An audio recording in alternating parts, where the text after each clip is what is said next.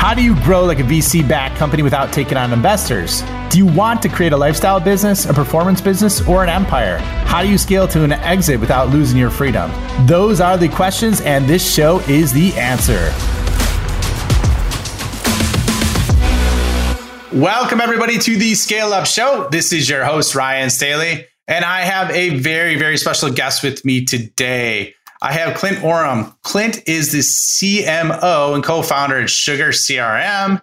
He basically helped found Sugar CRM in 2004 with the goal of enabling companies around the world to turn their customers into loyal fans. He's one of the original architects and developers, co-authored multiple CRM software patents, and Sugar CRM is actually recognized as a winner in the prestigious 2022 CRM watch list. Clint, welcome. Happy to have you on, man. Thank you. Thank you, Ryan. You bet. Glad to be here today. Yeah, it was fun cutting it up with you before. So I'm real excited to get into it with you. And I think it would be awesome to have everybody understand just where you're at and your point of the journey. So can you just walk us through what is your ARR right now? Sure. Uh, Sugar CRM started in 2004. We are currently at 120 million in ARR. Um, other statistics around. What else do you want to know about the company? Well, what's your go-to-market strategy? Your primary go-to-market strategy? Primary go to market strategy is focusing on B2B mid market companies, uh, focusing on helping them solve all of their front office challenges with a particular focus on sales. So if you're a company that's looking to invigorate sales or you have a sales culture in your company, we can help you on marketing, we can help you on customer service, but the area that you're going to come to us for is is really around that depth of expertise in sales automation and and everything around that topic. And and in there our company our customers are typically ones that have built their own form of recurring revenue. So you asked me what's my ARR, right? Annual recurring revenue. Um, almost every one of my I'd say every one of my customers has some form of recurring revenue whether they call it annual recurring revenue or not. Um, for those that are in the know around the, the, the software industry, we call our are salespeople who work with existing customers, customer success managers. Mm-hmm. Manufacturing industry, they're called account managers, right? You, know, you kind of work your way across the board. But that's the type of customer that that we help grow.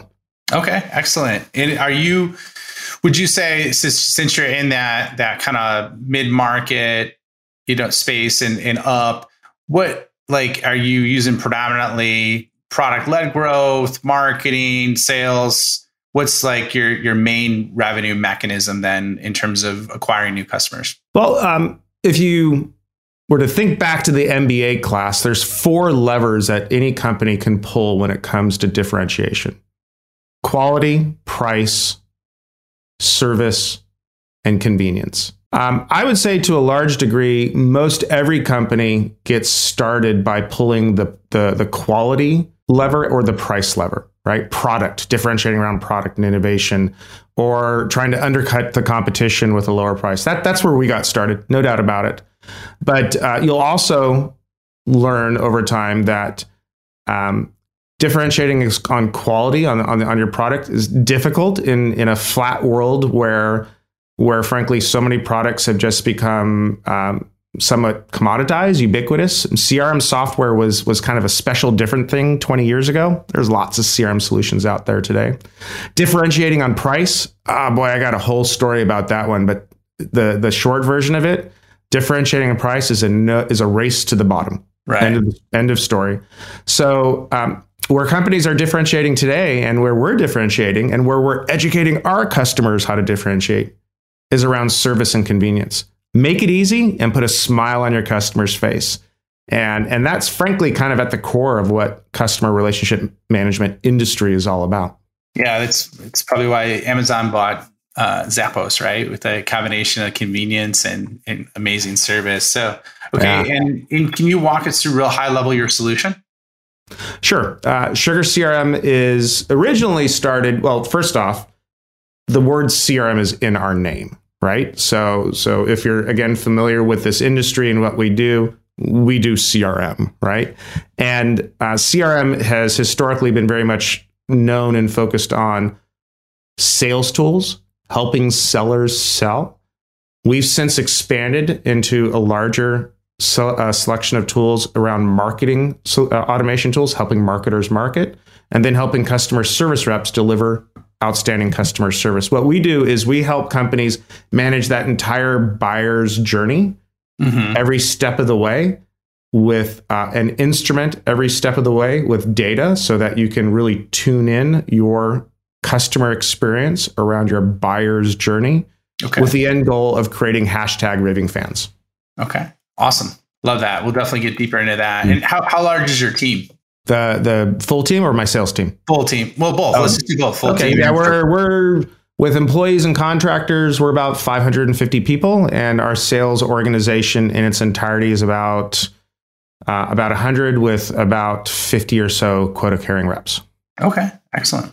We look a lot like our customers, to be quite frank, well, which good. also helps when it goes out and and and uh, and winning their business and making them successful. We, we get their we get every ounce of their pain. We know exactly where they're at, right? Yeah, so, well, I mean yeah. that's key. That's key. That's why we start off every episode with where you're at in the revenue journey because yeah. there's different problems at every stage, right? So, um, and then are you bootstrapped or funded? Uh, well, that's a whole story in and of itself. Uh, bootstrapped at the beginning, but raised venture capital very quickly. So we, over the lifetime of the company, we raised 120 million in venture capital. And then we sold the company to private equity in 2018. And, and now we're, we're growing under the auspices of Accel-KKR, which is the private equity company, uh, a private equity firm that owns Sugar CRM. Okay, excellent. That's that is really unique. What at what point did you take on funding? Like you said early on. So right how much What's that? right out of the gates. Uh, uh, so I've, you know, here's how I describe it when you're building a business. Either you're building a lifestyle business or you're building a growth business. Now, everybody you talk to wants to say, oh, I'm building a growth business. Absolutely. But if you think about the world of entrepreneurs, there's a lot of lifestyle businesses, right? You know, I'm, I'm opening up a shop, uh, I'm, I'm self employed, you know, small business. It's about putting money in my pocket to fund my lifestyle. Uh, a lot of smaller owner operated businesses are really kind of um, lifestyle businesses mm-hmm. to a mm-hmm. large degree. And, and, and, you know, a big challenge of those companies when they hit a certain level of success, let's call it two, three million dollars in revenues, they start realizing this is more than a lifestyle business. And, and how do I manage the growth around this business? And then there's other companies that come right out of the gates focused on being a growth business. And, and they're going to go look for investment capital very early. And, and we did that. So um, yeah, that's the short version. I, I, can I can walk you through every month of 2004 from from concept in January to 15 employees and $250,000 in revenue and 8 million of venture funding in December. That was 2004 in a nutshell. Wow. Yeah. That's a it's a hell of a ride. So you may you may have why, why don't you start there? Walk us through that. What was that? what was that? What was that story? Was it, yeah. was it fun? Was it a shit show? Was it all the oh, above? Oh, it, was, it, was, all fun. It's all been fun all along. I mean, you know, oh, okay, that's that's a little. It's a bold face uh, lie, right? There's some, yeah, it's a little face lie. Yeah. There, there's there's moments of just soul wrenching horror and what the hell am I doing? And uh, I, I remember a story of, of Elon Musk giving a talk to a group of, of MBA students at Stanford and, and somebody asking him, What's it like to be an entrepreneur? And Elon Musk saying, It's like staring into the abyss and chewing glass. yeah, it is.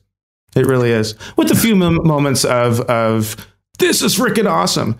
So for us, 2004 was was nothing but freaking awesome, right? So three of us were working at another CRM company called E.piphany, and uh, I was a product manager. I ran the customer service product line. The guy who sat in the cube next to me, he's a product manager. He ran the Salesforce automation product line. We go out to lunch on January 18th. That this year is burned into my mind. We go out to lunch on January 18th, 2004.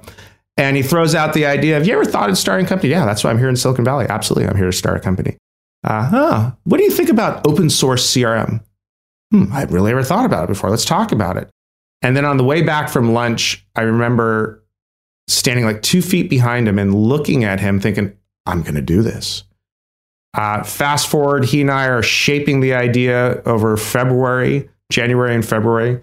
In March, we went and recruited another one of our colleagues, a guy named Jacob Taylor, who was in the engineering team. So he was he was the hot up and coming engineering manager, and we were the hot up and coming product managers. I was more techie focused, and John, uh, the guy who I the the the guy with the original idea, he was more sales and marketing focused. So we all had some really good balancing traits. Yeah, that's great. We recruited we recruited uh, Jacob in March. We quit our jobs April 1st. So what's today? March 24th. So this is 19 years ago. 19 years ago, I'm sitting there going, I'm going to quit my job. What am I doing? Right? Quit our jobs, started writing code, posted it for down posted for free download on a website called SourceForge, which was the epicenter of open source software in 2004. Started getting downloads right out of the gates. Uh, in that's in April and May, and then June 4th, 2004, we are doing a pitch to a room full of VCs at a local incubator in Silicon Valley.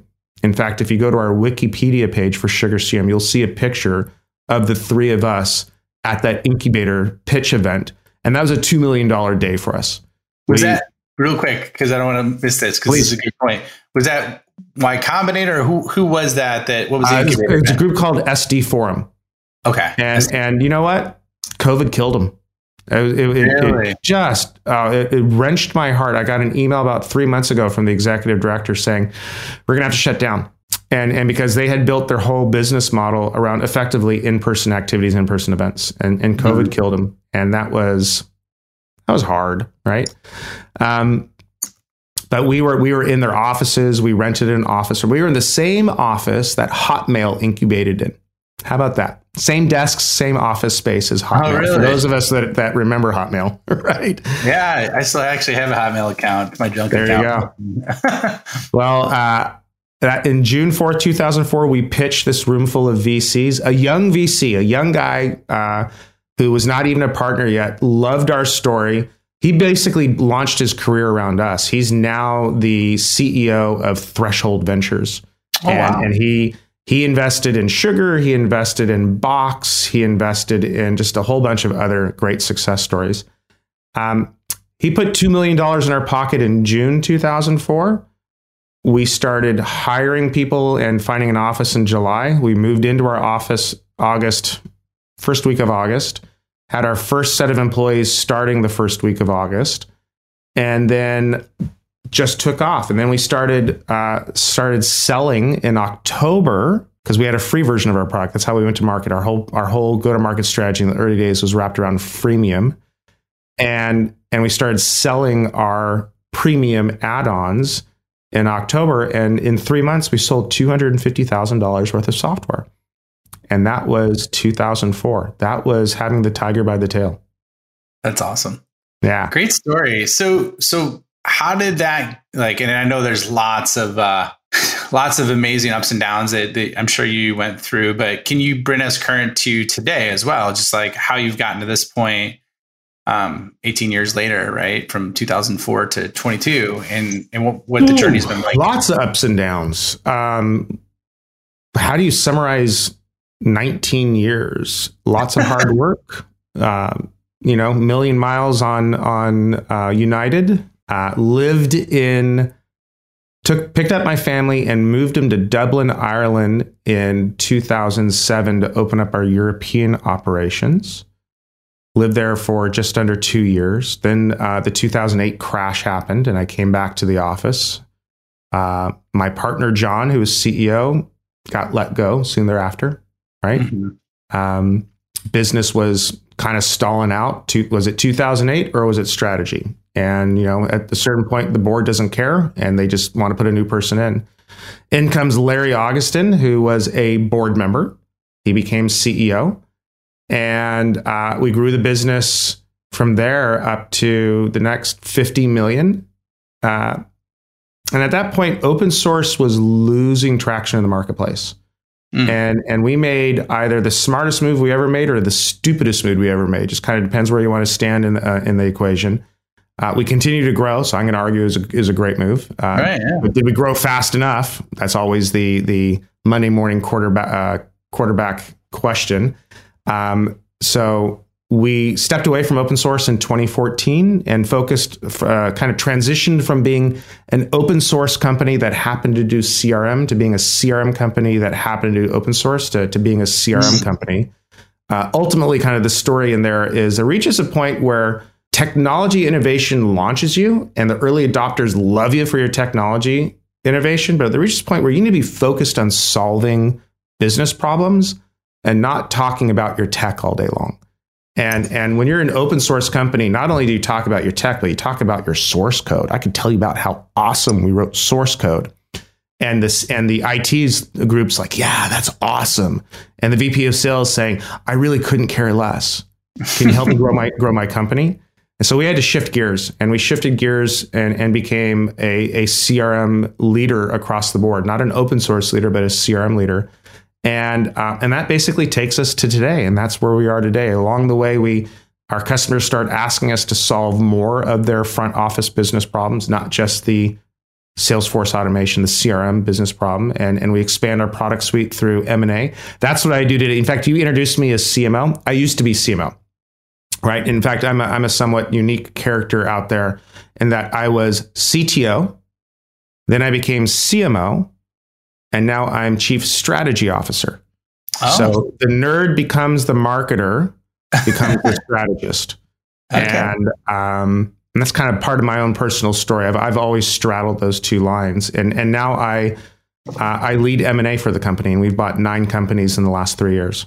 Wow. Okay. Sorry about the, the botch on the intro. So I thought. Uh, oh, good. I was CMO one point. Claire, who's our new CMO, and by the way, she's a lot better at being a CMO than I was. Uh, uh, she's probably sitting there going, "Hey, wait, I thought that was my job." okay, so let me ask you this question because this is this is. Uh, I mean, obviously, to get to 120 million, there's there's lots of critical jumps, but like from your perspective, what were the top three?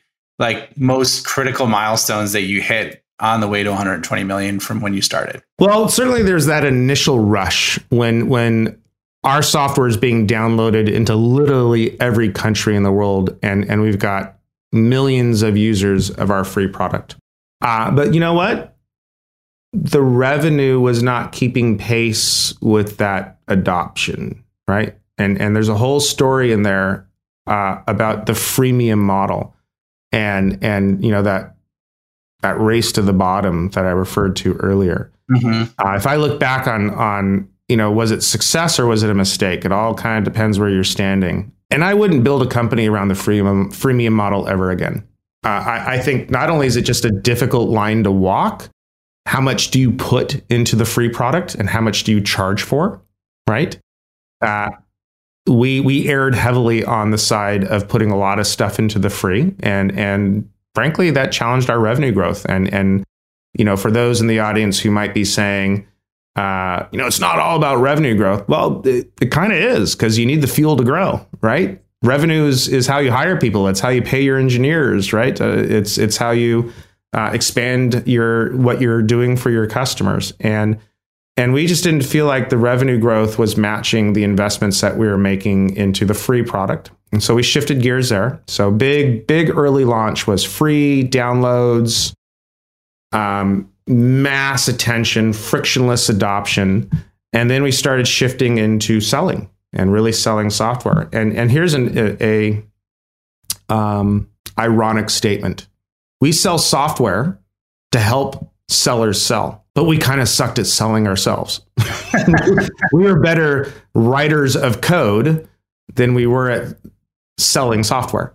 And and there's a lot of mechanics of how to build a uh, a growth, hyper growth sales machine. A lot of lessons learned in there. Basically, it comes down to one thing and one thing only: velocity. First one to show up wins, right? And there's you can start unpacking that statement along the way. And how do you build uh, a sales organization that's designed to to be the first one that shows up and and to be driven around the concept of velocity.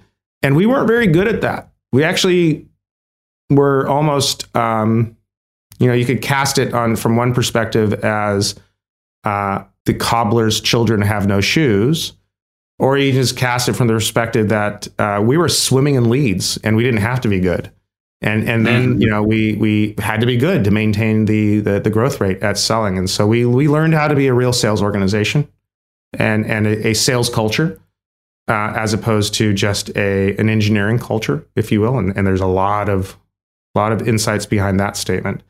And and now um, it's about growth by expanding what you do for your customers because there reaches a point when your customers say, "Hey, you do that part really well, but I kind of want one one partner, one vendor, one throat to choke. Can you do more?" And then we had to shift gears again to be a company that knew how to grow through acquisitions. And, and that was a whole mm. culture change in and of itself, right? Um, and I think we've done it really well. And that's one of the things I love about private equity is they know how to teach you how to do acquisitions. And, mm-hmm. and a lot of companies fail when they do acquisition, especially when they try to figure out how to, to grow through acquisitions on their own without really bringing in subject matter experts.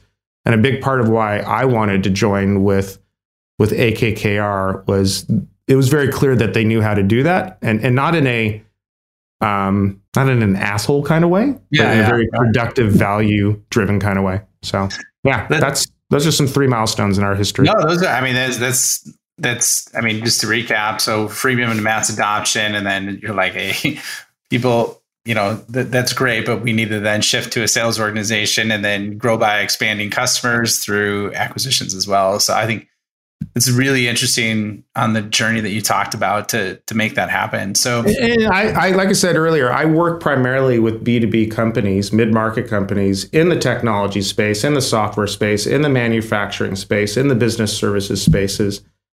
And if you take a big enough step back, they all have a very similar story, right? Differentiating on product, then you got to learn how to actually be professional, and you and you got to take your game up to a next notch.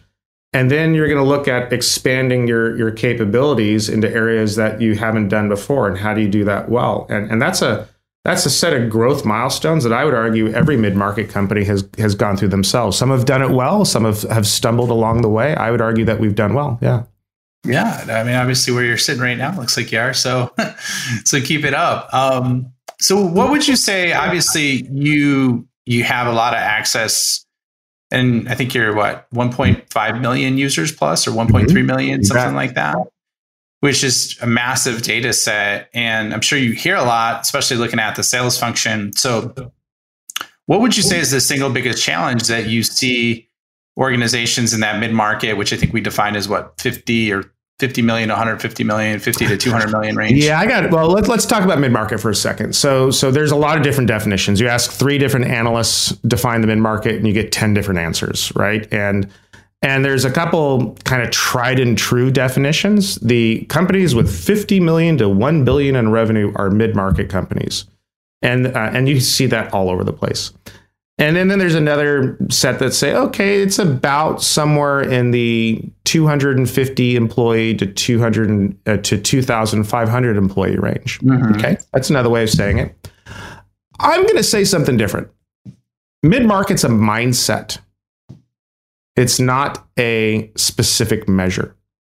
It's a mindset mm-hmm. in that uh, you're no longer small, but you're not yet large right? And and if you're a middle child like me, uh, you had a real kind of deep emotional connection to that. There you go. Yeah, middle I'm children. Mm, middle children. Raise your yeah, hands everywhere. We yeah, like you're, you're, always trying to keep up with your older brother, and, and why does your little sister get uh, get everything handed to her? Right? So true. So it true. Is. It is. All right, so go ahead. Sorry, we can do a whole episode. Uh, uh, there you go.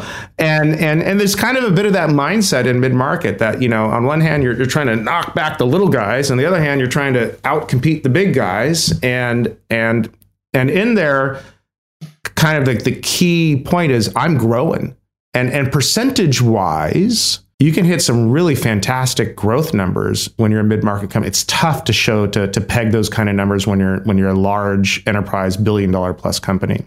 Mm-hmm. Now the little guys they can show like 300% growth year to year, and you know okay well you know so you went from 300,000 to 900,000. Good for you, right? Try and go from 30 million to 90 million in one year. Hmm, right? Uh, that's and and there's mid-market companies that are doing that. And so the thing I like about mid-market companies is they they they have professional leadership teams. They have capital to invest. They set audacious growth goals and and they put the pedal to the metal. And that's, you know, those are fun companies to work with. Oh yeah. Because they know what they're doing and and they're ready to go do it. And and I find companies as small as five, ten million dollars in revenue that are instrumented with that mindset and that leadership team and that growth capital. So I might I might bump down the okay. mid-market definition into the 5 to 10 million revenue range if you've got the right mindset in the company. And again, I think it's ultimately about a mindset. So that's that's uh, you, you asked a different question. I answered this question, and I've completely forgotten the question you originally answered. So well, I loved your answer, even though it was totally unrelated. I mean, it was related. don't get me wrong, but not totally unrelated. Rule number but... one on PR: answer the question you want to answer, not the one that was asked. exactly, exactly. So, so my question was a quick recap. No, I was asking, what do you think the single biggest problem is for for the mid market in terms of growing their company in terms of growing revenue? What would you say that uh, You know, here's what I see over and over again. And I'll come back to the mindset is is shifting gears from the playbook that grew you to where you are to the playbook that you need to get you to where you want to be. Shedding off history and tradition and that's the way we always did it. And and I'll and I'll talk a little bit more. There's some other details in there, but it really comes back to more anything else is is getting yourself into a growth mindset that's by design and not by accident. Because I would argue a lot of small companies almost succeed in spite of themselves. It's almost by accident, like, oh, hey, that worked. I'll go do more of that. Right. And when you're growing a mid market company, you've got a leadership team who's setting out strategies and you've got a bunch of opinions and you've got people who are who are wed to the past and then there's new people you've hired who want to who want to go create a new future and and there's a lot of back and forth of you know how do we do how what's the new playbook? And and having been through this journey myself setting aside the playbook of the past the open source playbook and selecting a new playbook crm experts not open source experts uh, with a professionally run sales and marketing organization designed for for for growth got to shift gears. That's hard. And where does yeah. where does that kind of um, leadership come from? The top. Right. Got to have the right CEO. Definitely. Got to have the right CEO who's who's ready to do that. Who's ready to em- embark on taking risks and being bold. Right. Be bold or go home. Uh, uh, what is it? The fortune favors the bold. Mm-hmm. And and so that's where I think it really starts. Now along the way, um, there are some key points in there in terms. You, you remember, in the end, people buy a product or service. So your stuff has to be good, right? Oh yeah, and yeah. it has it, it and it, frankly, in today's market, you got to be great, right? And that's meets min. And but your differentiation solely around product, you know, that's not going to be the the cornerstone of. It'll be a, a, a very important part, but I would argue it's not the cornerstone of a continuous growth strategy as a mid market company. You got to bring in customer experience and customer service. You got to, so let me say it another way. Um, product experience, brand experience, customer experience, employee experience. Every company that goes through their SMB growth curves, they have to do extremely well on product experience. The ones that that uh, achieve hyper growth understand that they got to get a hold of that brand experience out of the gates as well. So the difference between a good company and a great company in the SMB stage I would argue is good companies understand product experience, great companies understand product and brand. And that's the engine that fuels you out of the gates. And you never leave it, right? But there reaches a point where you have to start layering on customer experience and employee experience.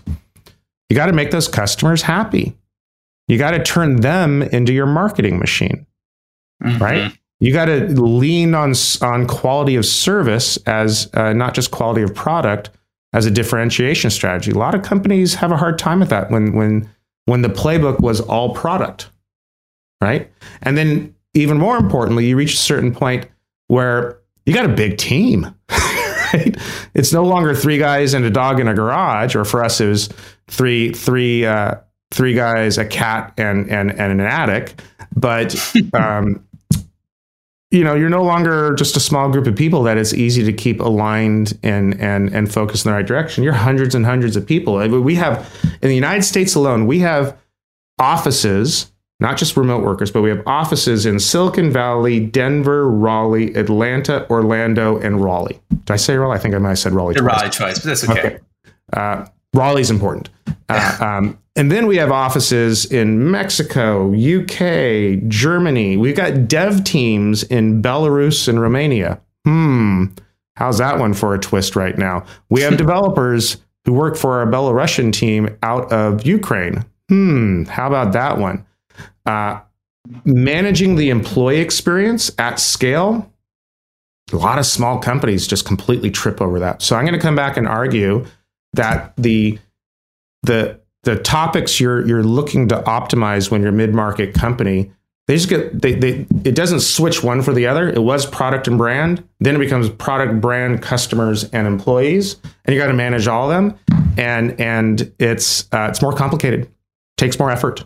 And and that's what i would say mid-market companies struggle with is is making sure that their playbook for the next stage of growth is one that's laid out by design and not by accident. Because I rarely find mid market companies that succeed by accident. I find a lot of small companies that succeed by accident, but rarely, if ever, find mid sized companies that succeed by accident. And, and it really has to be by design. A lot of great points within there. So we're getting close on time though. So I want to I want to hit on one or two last things and then we, we could wrap. But so what would you say, you know, as an organization is like for Sugar CRM, what's what's the number one best skill or practice that you've implemented that's that's led to the most growth in terms of sales or marketing? Um the number one best practice that's led to growth. Well, I alluded to it earlier. Uh, when when you're a small company that has uh, rapid early success, you're kind of swimming in leads, right? Mm-hmm. And you can cherry pick, and you can choose what you go after, and you can kind of you know, he might be a little slower to reply, but you know, when you've got a lot of things to choose from, uh, you can cherry pick and get there. When you're trying to maintain that continuous growth, right, and and you got to get more efficient and effective, and and the competition is now looking at you and saying, hmm, you know, these guys are are nipping at our heels. Uh, it gets tougher, and and you got to be you got to be thinking about velocity. So so I'm going to take a step back and put it in the context of this this kind of marketing concept: velocity, value, volume, and conversions. It's often referred to as the four V's, where the V in conversion makes it convenient to say four V's. Otherwise, it's three V's and a C, and people it just doesn't have the same uh, uh, rhythm. Velocity, value, volume, and what what did you Conversion. change conversions into? Conversions. So let's let's let's walk our way through it. Okay. Um, do you have the right size deals? Mm-hmm. Right? Do you have the right size deals? What, what if you've instrumented your company around an average deal size of, of $50,000 and you're bringing in deals that are $5,000? Wrong value, exactly. right? Wrong, wrong size of deals. Um, do you have enough of them? What if you what if you've instrumented the company around fifty thousand dollar deals where you're expecting to close uh, twenty of them, twenty new ones a month, and and fifty existing ones a month? Um, do you have the right volume right uh, uh, behind that, the right pipeline behind it? So that's that's mm-hmm. value and volume. Then comes velocity. All right, velocity, value, and volume are very much tied together. Velocity and conversions are very much tied together. Velocity is do you have the right speed through your pipeline? Okay, in the world of B2B software sales, the typical uh, sales cycle is 90 days on average. Uh, small deals can typically close in 30 days, and large deals can close in 180 days and and your uh, your typical blended velocity is going to form from SQL to deal closed is going to be um, it's going to be 90 days, and and you need to start measuring that. And you need and and what if you've got bottlenecks in that velocity? Now I can say it's simply first guy to show up typically wins, right? But it's more than that. There's yeah. there's actually math behind it, and there's instrumentation behind it, and there's measuring it, and then there's identifying bottlenecks and and when your velocity slows down, it kills your your your company. It really does. Now, in there to to measure that you have the right velocity, it's also um, do I have the right conversions? Right? Am I converting the right number of uh, website visits to um, to uh, uh, uh form captures to MQLs to SQLs to close lost? You're going to instrument every step of the way, and you're going to start uh, building your business models by uh, certain conversion factors. What's what's your win rate? Right, that's the simple one. What's your win right. rate? Right. Are you winning twenty? Are you winning ten percent of your deals, or are you winning 30% of your deals. Now, generally speaking, in sales, um, it's it's uh, you can expect to, to win a 30 year deals, lose a 30 year deals, and have a 30 year deals go to, to no decision. That's a typical new logo model. Now you're going to try and optimize that, all right? You're going to want to mm-hmm. reduce the, the losses and the and the no decisions, but that win rate is a conversion rate. And so when you're when you're building your business by design and not by accident, you're measuring value, volume, velocity, and conversions, and you're optimizing around that, and you're identifying bottlenecks and you're fixing the bottlenecks. And of all of those topics, the one that I think is the single most important is velocity. That's the yeah. one where, where I see the high flyers, they're able to close deals faster. And, and by the way, that's a trailing metric. That's not a leading metric, which is a whole other uh, topic in there. But by the way, this is what we do, right? Everything I just described, this is what we do. We help companies figure out how to do that. Yeah. No, and velocity to, to back you up on that, I would tell you that's the the number one single most overlooked metrics that that com- metric that companies ignore. Um, they always look at the conversions. They usually look at the the quantity and then the deal size, but then they walk right by the velocity. And then it's even rare for them to look at velocity by stage, right? Because CEOs like, get get hyper fixated on win rates, right? And and the story is more than win rates. And I agree with your your comment on velocity. That's that's that's exactly right. So yeah. So, well, we are up on time. It was awesome spending time with you, Clint. Can you let everyone know where they find you, where they could find where they can find you, where they can find out more about Sugar CRM, and then we'll uh, we'll wrap it up. To find me, do a Google search on Sugar Clint. So my Twitter handle is Sugar Clint. You'll find me on LinkedIn with Sugar Clint. Uh, that's uh, I, I, I, started that as a whim 19 years ago and it stuck. You can nice. find us at sh- uh, www.sugarcrm.com. Awesome. Well, thanks for being on the show, Clint. It was awesome. I love your energy. I love where you're going. My pleasure, Ryan. Um, and appreciate you having you on. Okay. You have a great day. All right. We'll see you on the next episode.